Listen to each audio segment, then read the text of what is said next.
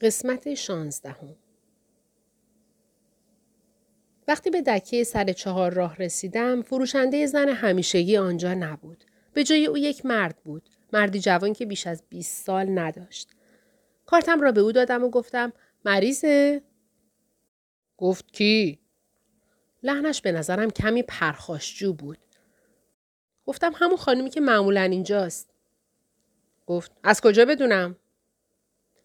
داشت شمارم را وارد می کرد. تک تک ارقام را نگاه می کرد و با یک انگشت آنها را وارد می کرد. معلوم بود که قبلا کارش این نبوده.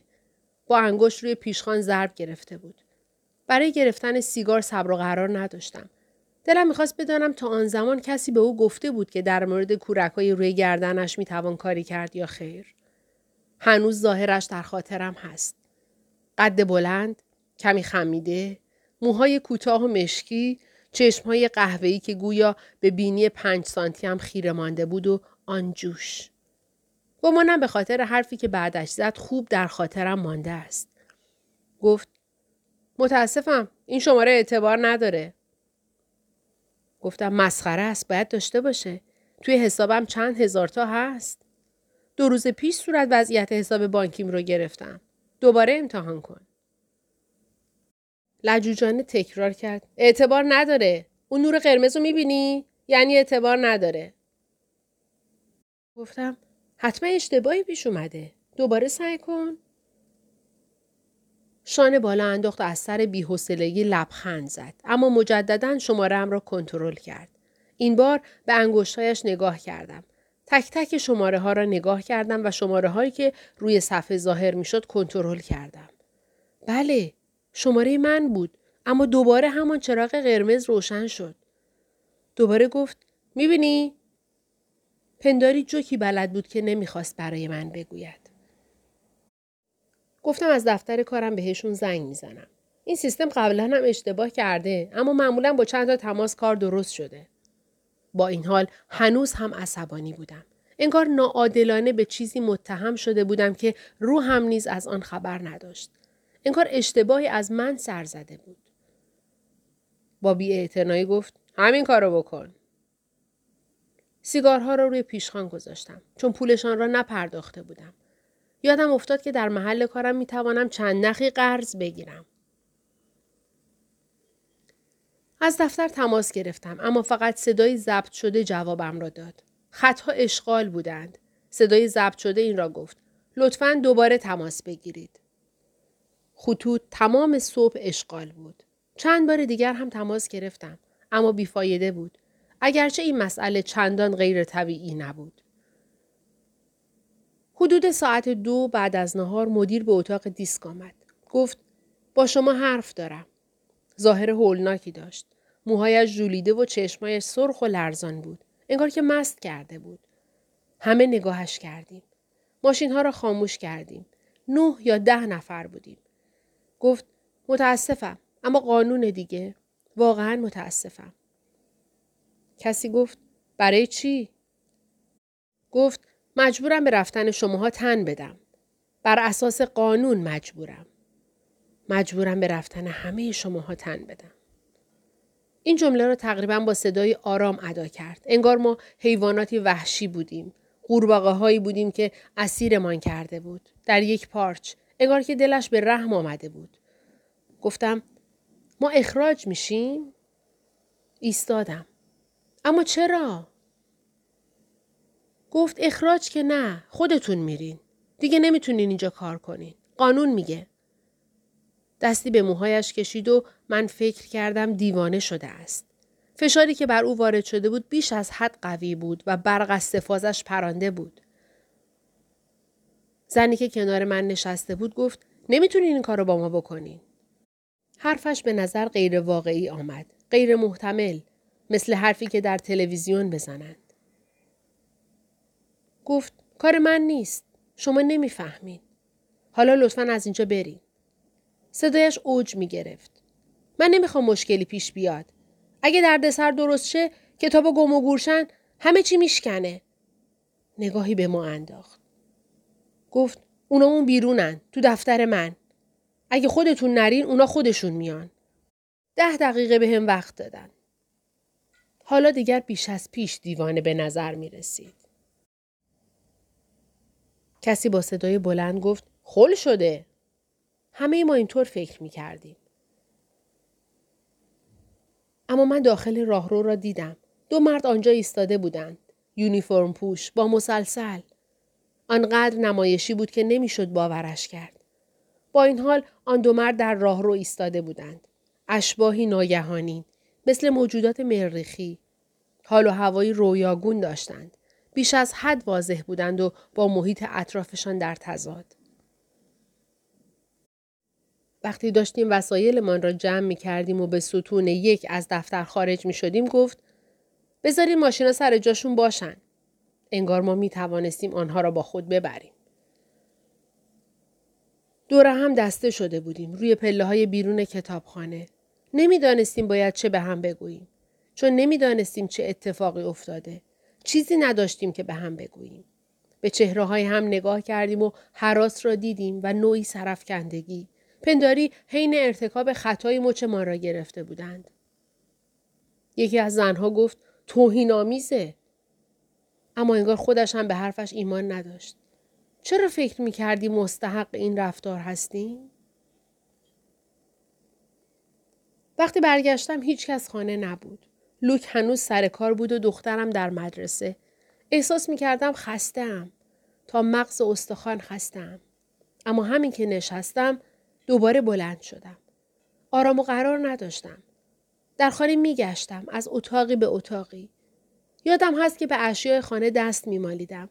حتی این کار را آگاهانه نیز انجام نمی دادم.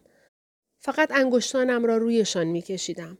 اشیایی مثل توستر، ظرف شکر، جاسیگاری اتاق نشیمن. بعد از مدتی گربه ام را بغل کردم و او را با خودم این سو و آن سو بردم. دلم می‌خواست لوک به خانه بیاید. فکر می‌کردم باید کاری بکنم. قدمی بردارم. اما نمی‌دانستم چه قدمی.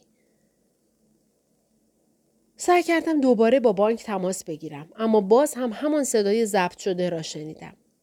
یک لیوان شیر برای خودم ریختم. بعد به خودم گفتم یک فنجان قهوه دیگر اعصابم را تسکین می دهد. و به اتاق نشیمن رفتم. و روی اصلی نشستم و لیوان شیر را روی میز قهوه گذاشتم.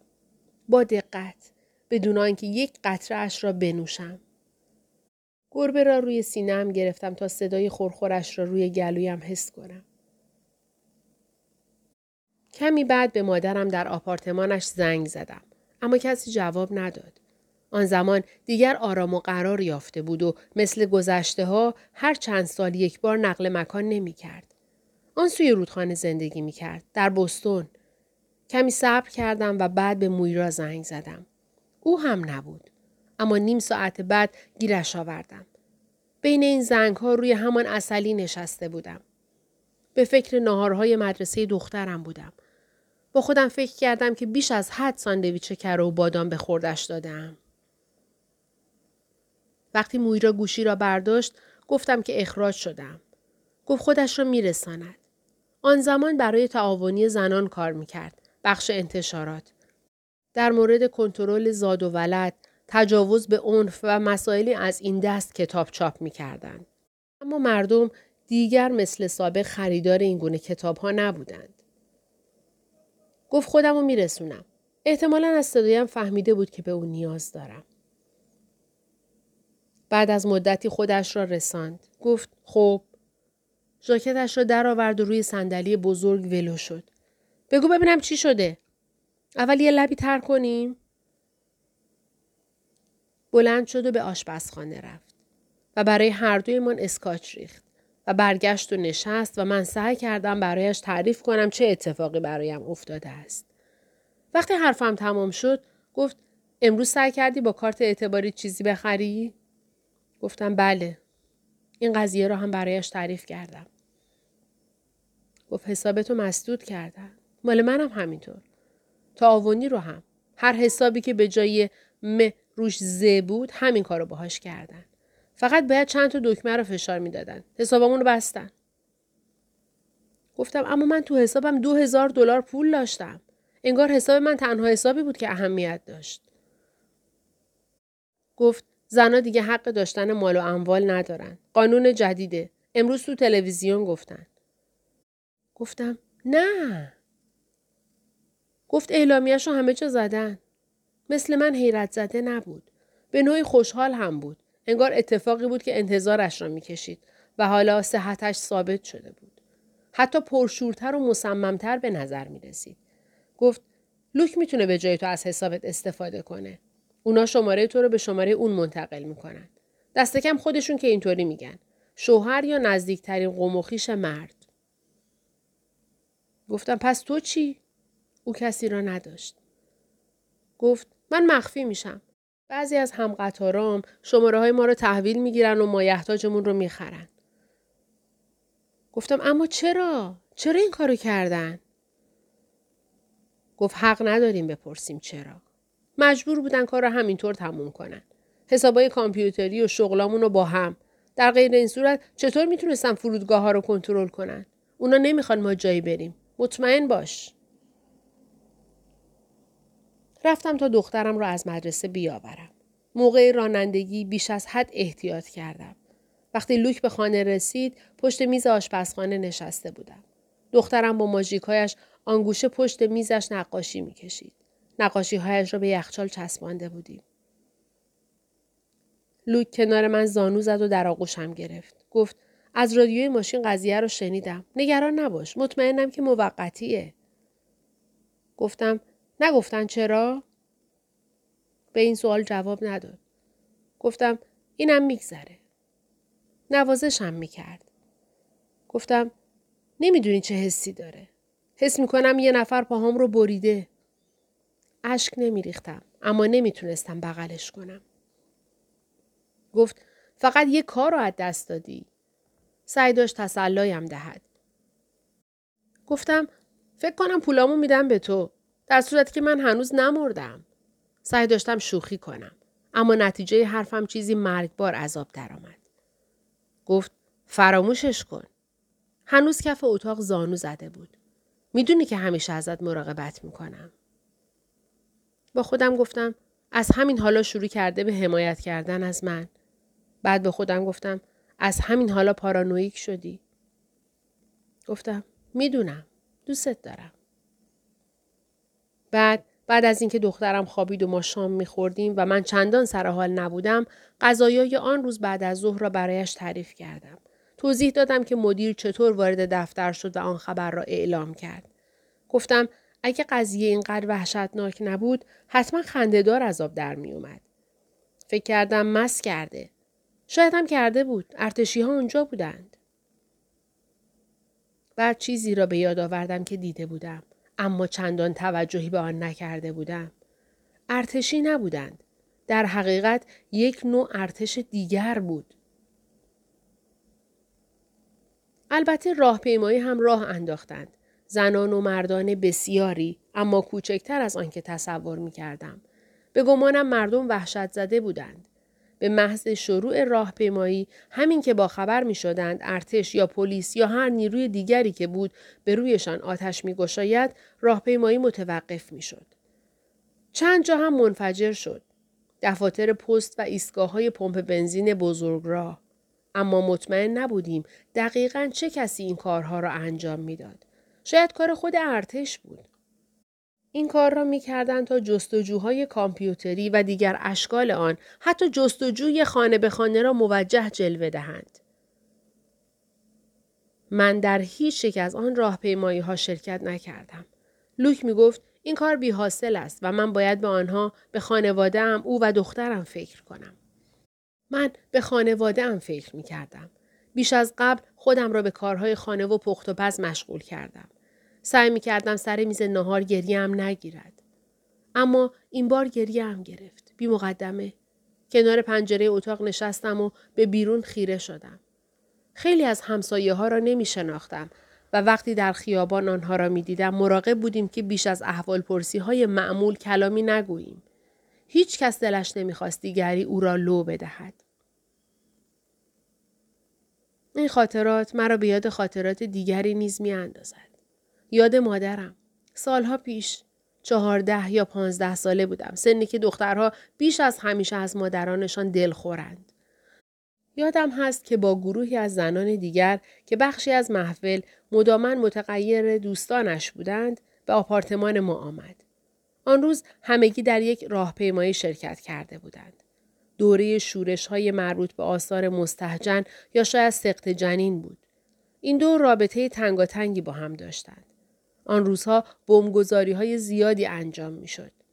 کلینیک ها، فروشگاه های فیلم های ویدیویی دیگر تشخیصشان از یکدیگر کار دشواری بود. صورت مادرم کبود شده بود و کمی خونی. خودش می گفت نمیشه آدم دستشو فرو کنه تو شیشه و دستش نبره. خوک های کثیف. یکی از دوستانش گفت خون ریزای کسافت. روی اعلامیه هایی که حمل می نوشته بود بگذار خون بریزند. از همین شعار وام گرفته بودند و آنها را خونریز خطاب می کردند. بنابراین باید دوره شورش های مربوط به سخت جنین بوده باشد. برای آنکه آنها را از سر خودم باز کنم به اتاق خواب رفتم. زیاد حرف می زدند. بلند حرف می زدند. مرا نادیده می گرفتند و من هم از آنها متنفر بودم.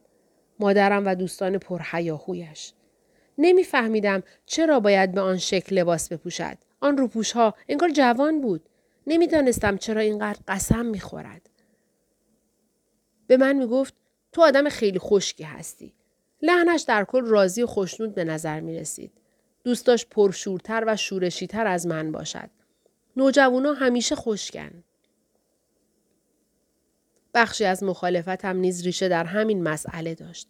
مطمئنم سطحی، پیش پا افتاده، اما در عین حال دوست داشتم بیشتر مقید به آداب باشد و تا این حد بی برنامه و لاعبالی نباشد. مواقع دیگر وقتی آلبوم عکس های مرا نگاه می کرد می گفت تو اتفاقی به دنیا نیومدی. واقعا میخواستمت. این آلبوم پر بود از عکس نوزاد. اما همانطور که بزرگتر می شدم نسخه های المصنای من نیز رنگ می باختند و محو می شدند. پنداری نسخه های همانند مرا تا اون زده بود. وقتی این حرف را می‌زد در لحنش چیزی از افسوس و ندامت بود. انگار من کاملا آن چیزی که او انتظارش را داشت بار نیامده بودم. هیچ مادری دقیقا با تصور فرزندش از مادر آرمانی تطابق ندارد و به گمان من عکس این حالت نیز صادق است. با این همه با هم کنار می آمدیم. کاش اینجا بود تا به او می گفتم که عاقبت این حقیقت را درک کردم. کسی از خانه بیرون آمده است. میشنوم که آن دورها دری بسته می شود و بعد صدای گام هایی که نزدیک می شود. نیک است. حال می توانم او را ببینم. از راه خارج شده و روی چمنها رفته است تا هوای شرجی را که مملو و از بوی گلها و پیازچه های گیاهان و گرده است که سینه به سینه باد سپردهاند استنشاق کند. گرده ها مثل تخم های صدفند وقتی در دریا پخش می شوند. زیر نور خورشید کش و قوسی به تنش می دهد. صدای عضلاتش را که چون موج کشیده می شود می شنوم. مثل گربه‌ای که قوز کرده باشد. پیراهن آستین بلندش را به تن دارد.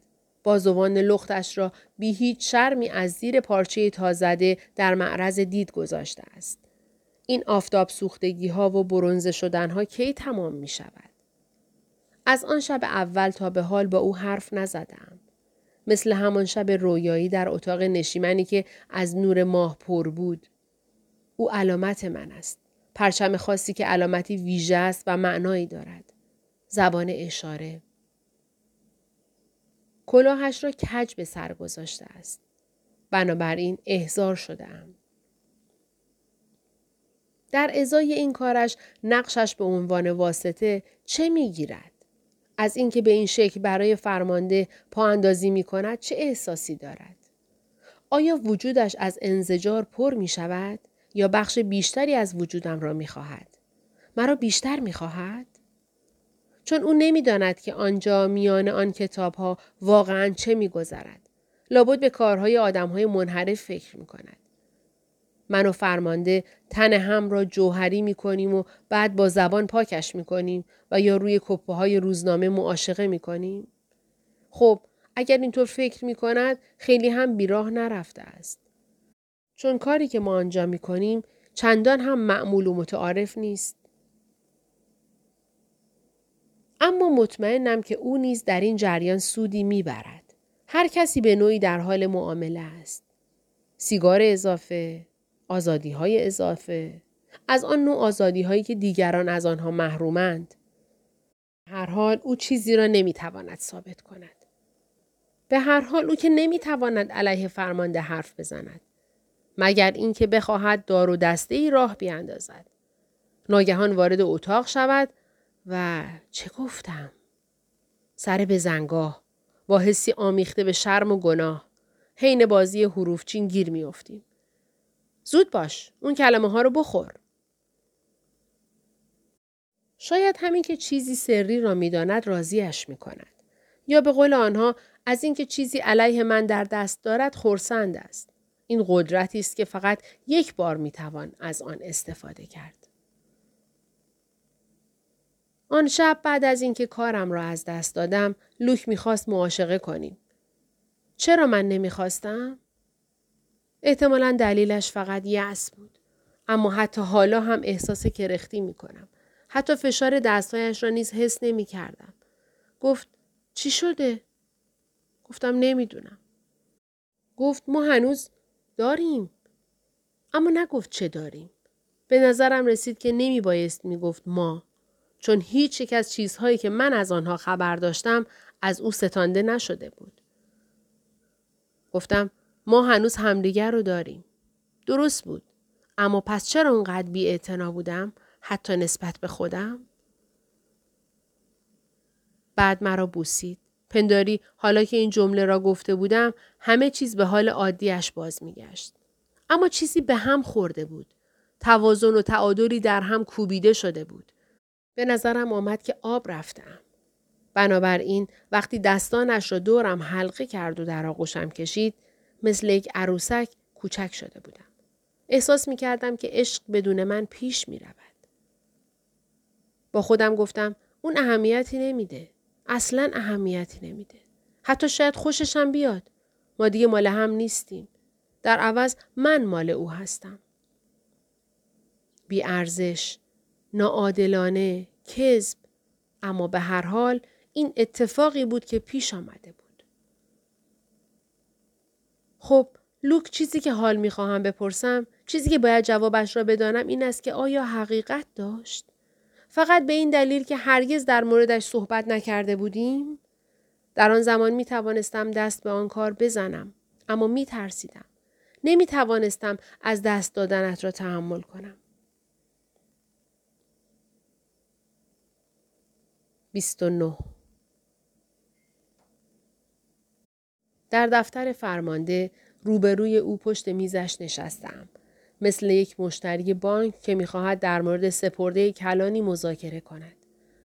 اما گذشته از جایی که نشستم دیگر مثل قبل با هم خشک و رسمی برخورد نمی کنیم. حالا وقتی مقابل او می نشینم مجبور نیستم گردنم را صاف و پشتم را شق و رق و پاهایم را کنار هم نگه دارم و نگاه رسمی و محترمانه داشته باشم. بالعکس راحت و حتی بیقید هستم. کفش های قرمزم را درآوردم، پاهایم را روی صندلی گذاشتم. دامن قرمزم هم زیر بدنم چپانده شده است. مثل روزهایی که به پیکنیک می رفتیم و در فضای باز آتش روشن می کردیم.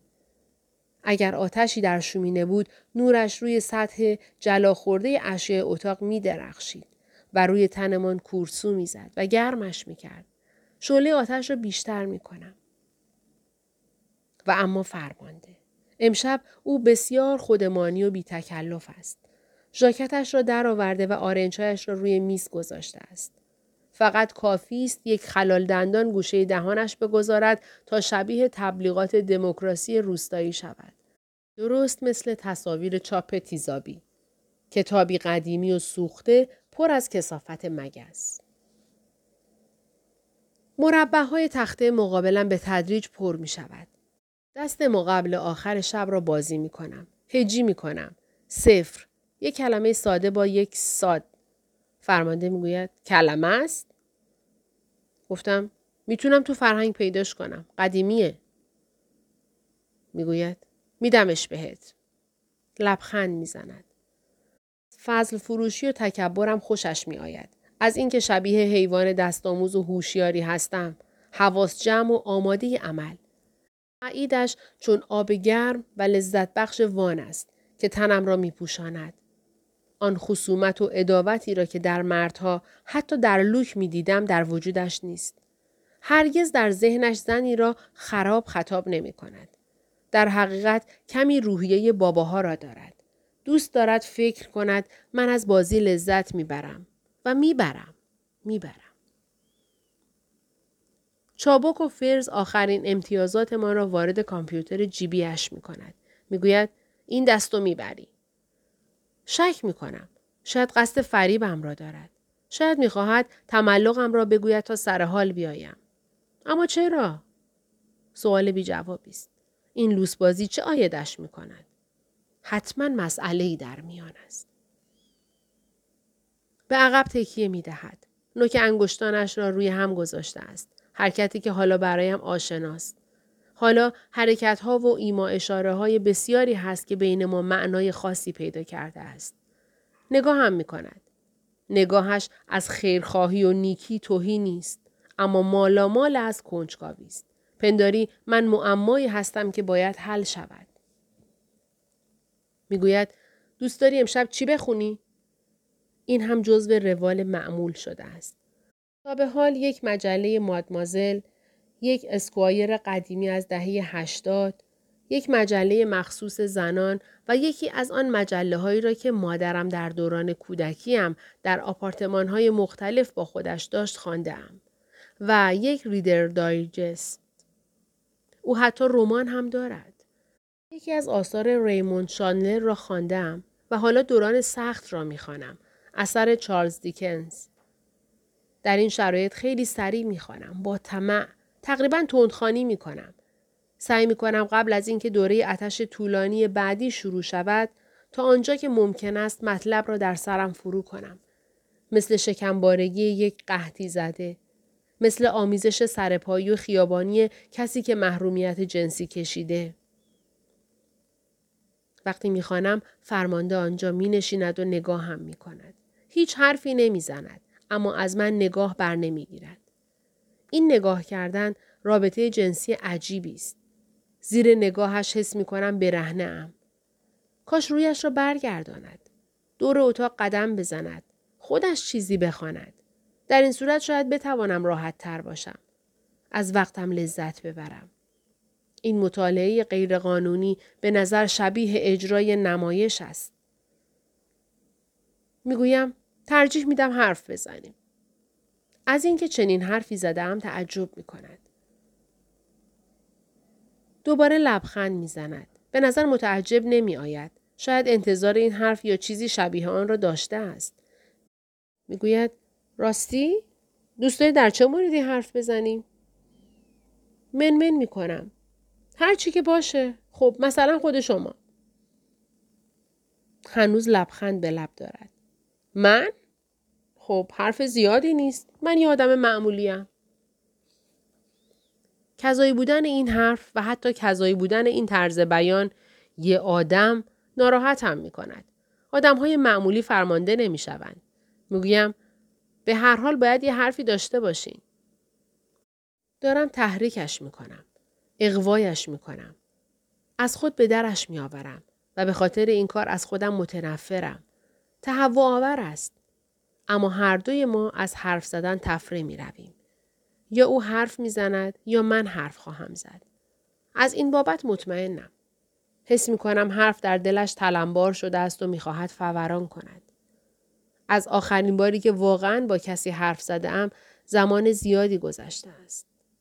نجواهای کوتاه هم با اوفگلن امروز سر راه بازگشت به خانه را نمی‌توان حرف به حساب آورد. اما به هر حال گام اول بود. یک مقدمه. بعد از تجربه این لذت کوتاه حالا بیشتر می‌خواهم. و اگر من با او حرف بزنم ممکن است اشتباهی بکنم چیزی را لو دهم. احساسش می کنم. خیانت به خودم را. نمی‌خواهم از من زیاد بداند.